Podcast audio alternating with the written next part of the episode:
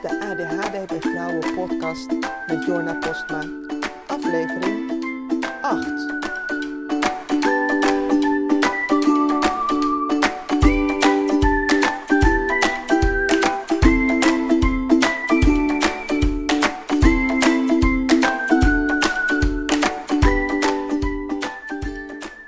In de aflevering van vandaag ga ik nog even wat dieper in op de feestdagen en de planning daaromheen. Ik heb het daar natuurlijk vorige week in de aflevering over gehad en in de aflevering over Bullet Journal ook, dus aflevering 6 en 7 van deze podcast. Die planning is vaak wel heel erg leuk en fijn en het is heel prettig om op papier te zien wat normaal gesproken in je hoofd rondspookt. Maar deze laatste tijd van het jaar is het niet alleen druk met alle feestdagen, maar eigenlijk loopt het hele leven vaak wat anders dan anders. De normale structuren zijn anders dan anders. Bij de kinderen op school gaat het allemaal net even wat anders dan normaal. En deze tijd van het jaar is voor de kleine Sint-gelovers ook nog extra spannend. En daardoor kan het zijn dat ze ochtends eerder wakker worden of slechter slapen. En ook komt in deze tijd van het jaar bedplassen weer vaker voor. Ook bij kinderen die, die al een hele tijd droog zijn s'nachts. En dat is voor die kindjes natuurlijk ook nog best wel een extra stress, stressfactor. Ik merk in ieder geval bij mijn jongste dochter, die is nu zes, dat die er heel erg mee bezig is met het hele Sint, Sint en Piet. En voor al die spanningen bij de kinderen fungeren wij als ouder als poortwachter. Het is aan ons om voor die kinderen die daar last van hebben een zo stabiel mogelijke basis te zijn. En dat verwacht heel erg veel van ons. Want die vaardigheden die daarvoor nodig zijn, zijn vaardigheden die bij ADHD moeilijker zijn. En dan heb ik het natuurlijk over vaardigheden als plannen en structureren, maar ook over een vaardigheid als emotionele stabiliteit. Over het waarom dat deze vaardigheden moeilijker zijn bij ADHD heb ik het in een eerdere aflevering al gehad. Wil je daar meer over weten? Luister dan naar aflevering 1. Daarin vertel ik meer over hoe dat werkt in hersenen bij ADHD, hoe het werkt in jouw brein. In het kort komt het erop neer dat bij ADHD in het voorste deel van de hersenen, de prefrontale cortex, minder dopamine en noradrenaline wordt aangemaakt dan bij neurotypische mensen. Dit zijn neurotransmitters en deze zorgen dus voor het overdragen van informatie van de ene cel naar de andere cel. En het is juist deze prefrontale cortex die betrokken is bij planning en structurering en emotiecontrole. Het is dus echt niet dat we het niet willen, dat we niet willen plannen en structureren. Maar het is voor ons daadwerkelijk veel en veel moeilijker om het voor elkaar te krijgen, omdat juist die gebieden de informatieoverdracht moeilijker gaat. Het goede nieuws is wel dat je dit tekort aan dopamine en noradrenaline kunt omzeilen. Of liever gezegd, je kunt zelf aanvullen. Dopamine is een hormoon dat je ook zelf aanmaakt op het moment dat je jezelf beloont. En dat heb je misschien op een, een of andere manier zelf ook wel uitgevonden. Dat je je even heel erg veel beter voelt op het moment dat je veel suiker eet. Want dit is ook een dopamine boost. Of dat je juist een trailseeker bent die graag een achtbaan rijdt en uit, en uit een vliegtuig springt met een parachute. Ook op zulke momenten worden de tekorten van dopamine en noradrenaline aangemaakt. Waardoor je eindelijk op een nou ja, zeg maar normaal niveau kunt functioneren. Maar goed, we hadden het over het bieden van structuur en planning. En het bieden van een emotionele stabiele basis. Niet alleen voor je kinderen, maar ook aan jezelf en aan je partner en aan iedereen in je omgeving. En dat geldt uiteraard niet alleen voor deze periode, dat is altijd het hele jaar door belangrijk. Alleen in deze periode wordt er een groter beroep op gedaan, omdat alles juist net even anders gaat dan anders en je je niet altijd kunt beroepen op je routines en op je structuur die normaal geldt. En van mij hoef je echt niet uit een vliegtuig te springen om je dopaminepeil op niveau te krijgen. Het hoeft helemaal niet zo groot en dramatisch. Misschien moet het juist in deze periode wel, wel helemaal niet groot en dramatisch. Je kunt er zelf ook bewust voor zorgen dat je meer dopamine aanmaakt. En dan niet door achter elkaar een pak kerstkrantjes op te eten. Want de dopamine die je daarmee aanmaakt is van hele korte duur. En bovendien is het niet zo heel erg goed voor je lichaam. Maar dat weet je allemaal wel. Wat wel een gezonde dopamine boost geeft, is het afronden van een taak. Jouw brein maakt dan ook dopamine aan ter beloning. En als je die extra dopamine hebt, dan is het weer makkelijker om aan de volgende taak te beginnen. En als je die volbrengt, dan maak je weer dopamine aan, enzovoort, enzovoort, enzovoort. Dus dan wordt het makkelijker om door te gaan, om die taken achter elkaar af te werken. Dus door te gaan doen is het makkelijker om te blijven doen. Maar hoe zorg je er dan voor dat je die eerste taak dan gaat doen? Want dan heb je nog niet genoeg dopamine in je hersens, nog niet genoeg dopamine in je brein. Die hobbel voelt vaak het grootst en het meest onoverkomelijk. Dit kun je oplossen door alle taken die je moet doen in hele kleine stapjes op te delen en op te schrijven. Bijvoorbeeld in je bullet journal. Ik heb het hier natuurlijk al heel veel vaker over gehad. Als je niet weet wat een bullet journal is, eh, luister dan even naar aflevering 6 van deze podcast. Het opschrijven van die mini-taken en het daarna afstrepen geeft een goed gevoel, die dopamine boost, waardoor daarna alles veel makkelijker gaat. Oké, dus dat is het plannen en structureren. Maar hoe helpt dat mijn kinderen dan? Nou, doordat jij precies weet wat en hoe en wanneer en waarom er iets gedaan moet worden, kun jij je kinderen hier ook beter in ondersteunen. Zodat je niet de dag voordat het ingeleverd moet worden nog een surprise in elkaar moet knutselen en een gedicht gemaakt moet worden. Zodat jij weet hoe je hen daarin kunt ondersteunen en zodat ze er wel op tijd aan beginnen. Zodat jij eindelijk eens een keer alles onder controle hebt, omdat je het hebt opgeschreven. En doordat je ervoor zorgt dat je genoeg dopamine aanmaakt, doordat je alles zo goed gepland en gestructureerd hebt en die taakjes één voor één afhandelt, is het ook veel gemakkelijker om die emotionele stabiliteit te kunnen geven. Maar hiervoor is de aanmaak van dopamine alleen niet genoeg. Het is hiervoor ook noodzakelijk dat je je eigen grenzen aanvoelt. Dat je ervoor zorgt dat jouw batterij ten alle tijden opgeladen blijft. En dit doe je bijvoorbeeld door als je je bullet journal invult met alle taken, dat je allereerst begint met het invullen van tijd voor jezelf. En dat hoeft helemaal niet veel te zijn. Een paar keer per dag, een paar minuten kan al genoeg zijn om jouw batterij opgeladen te houden. Je kunt zelf het beste aanvoelen wat het is dat jij nodig hebt. Bijvoorbeeld op het moment dat je thuis komt uit je werk, nog 10 minuten even in de auto blijven. Uh, voordat je echt naar binnen gaat en je rol als moeder en partner weer toebedeeld krijgt. Of wat langer of vaker dan strikt noodzakelijk naar, de wc te gaan. Of als je thuis komt van werk, eerst echt even een half uurtje jezelf terug te trekken en dan daarna weer volledig te zijn. Of voordat de kinderen uit school komen, even een kwartiertje of twintig minuten voor jezelf nemen. En gaan liggen met je ogen dicht. Een tip hierbij wel is natuurlijk, zet wel een wekker op je telefoon.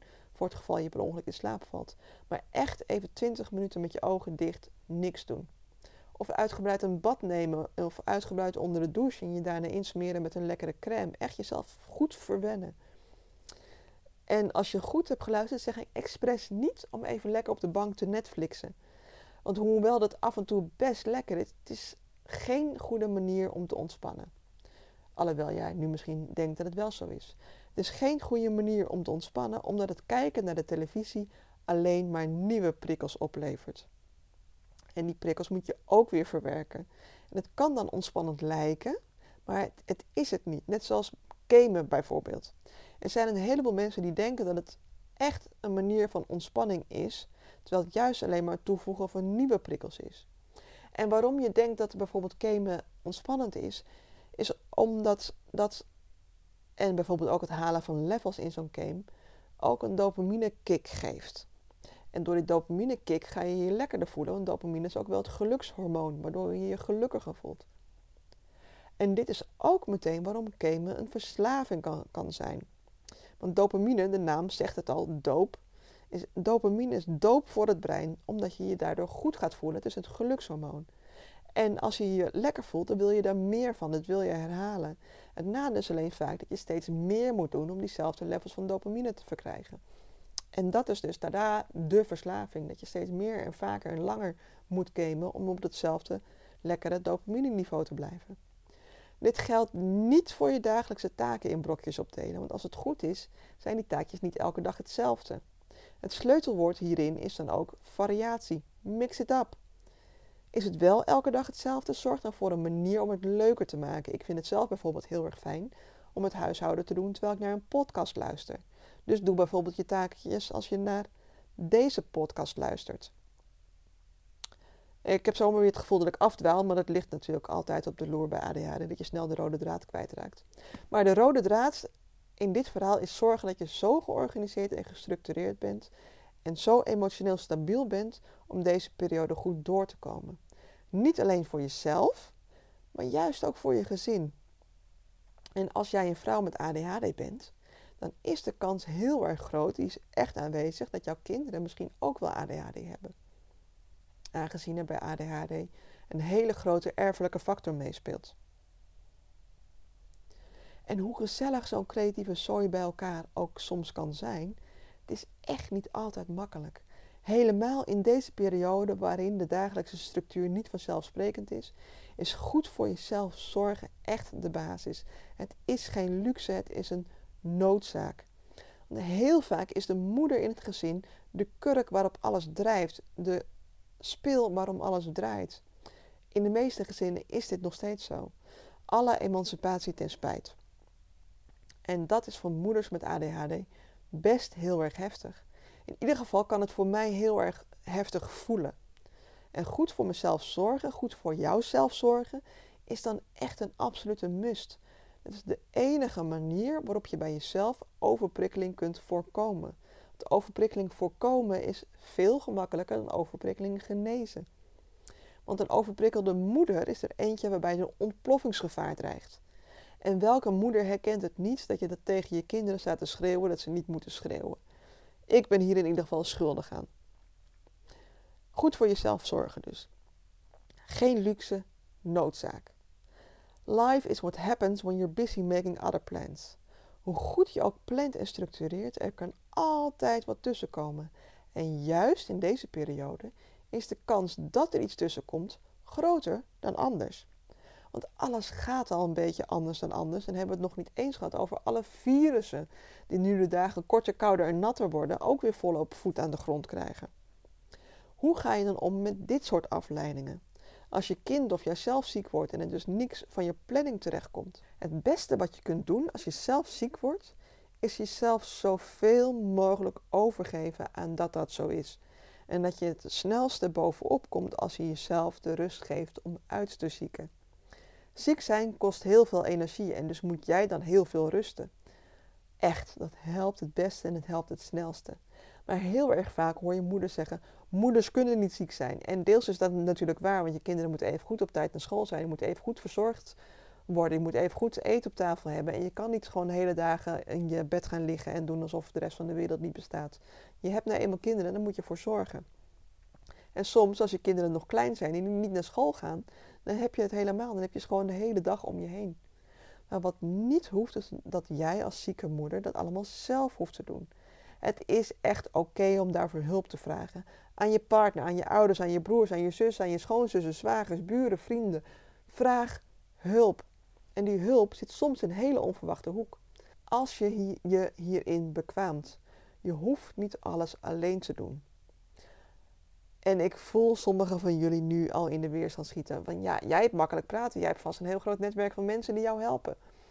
Nou, nee, dat is niet helemaal waar. Ik heb geen groot netwerk en soms lukt het ook echt niet om hulp te krijgen. Maar dat betekent nog steeds niet dat jij niet goed voor jezelf kunt zorgen op het moment dat je ziek bent. Want ziek zijn betekent niet dat je even goed nog je to-do-lijst afwerkt, omdat je bang bent dat je planning anders in het honderd loopt. Of dat je uitgebreid met je kinderen moet spelen en naar buiten en van alles met ze moet ondernemen, terwijl je stijf staat van de koorts. Neem je rust. Al betekent dat dat je kleine kinderen een hele dag voor de tv hangen terwijl jij met een dekentje op de bank ligt. Dat is echt niet erg als dat voor een dagje is of voor twee dagjes is. En ga dan ook slapen, ga naar bed als zij gaan slapen. En dan niet nog even snel wat dingen van je to-do-lijstje afwerken. Voor een keertje is dat echt niet erg. Maar oké, goed voor jezelf zorgen. Dat geldt natuurlijk ook andersom als je kinderen ziek zijn. Want het kost jou als moeder ook heel erg veel energie. Wees er dan voor je kind als hij of zij je nodig heeft. En ondertussen kun je misschien wel wat dingen van je to-do-lijst doen, maar wees daar heel selectief in. Want een ziek kind vergt heel veel van jou als moeder. Die wil vaak heel veel aandacht, die wil vaak heel veel geknuffeld worden. En jij wil er ook heel graag voor zorgen, dat is jouw moederinstinct.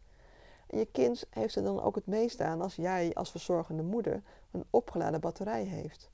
Zodat je in alle rust kunt, kunt knuffelen. En niet na anderhalve minuut al zeggen van nou moet ik weer gaan. Dat je je aan over kunt geven aan die liefde en die rust en die stabiliteit geven aan jouw zieke kind. Want die volle planning kan waarschijnlijk niet alles van afgevinkt worden tijdens zo'n periode. En kinderen zijn vaak heel snel ziek, maar gelukkig ook heel, vaak heel snel weer beter. Dus die planning die komt daarna wel. Die to-do-lijst kun je daarna nog wel afwerken. Maar kortom, wat doe je als het leven even geen rekening houdt met je planning? Want het leven houdt geen rekening met je planning. Sommige dingen gebeuren gewoon.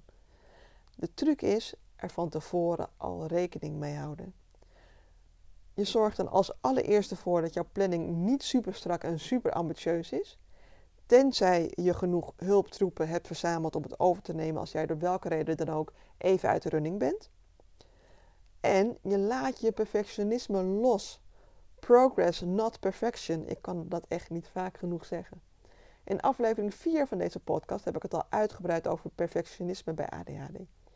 Het is echt een ding en het scheelt al een hele hoop stress als je dat lekker loslaat. En ik weet dat het makkelijker gezegd is dan gedaan. Het vergt een hele hoop oefening. En ook dat is progress, not perfection. Maar oefen daar dan ook mee. Zet dat perfectionisme lekker aan de gang. Want goed genoeg is het nieuwe perfect. Het leven houdt nooit rekening met jouw planning. Er gebeuren altijd onverwachte dingen.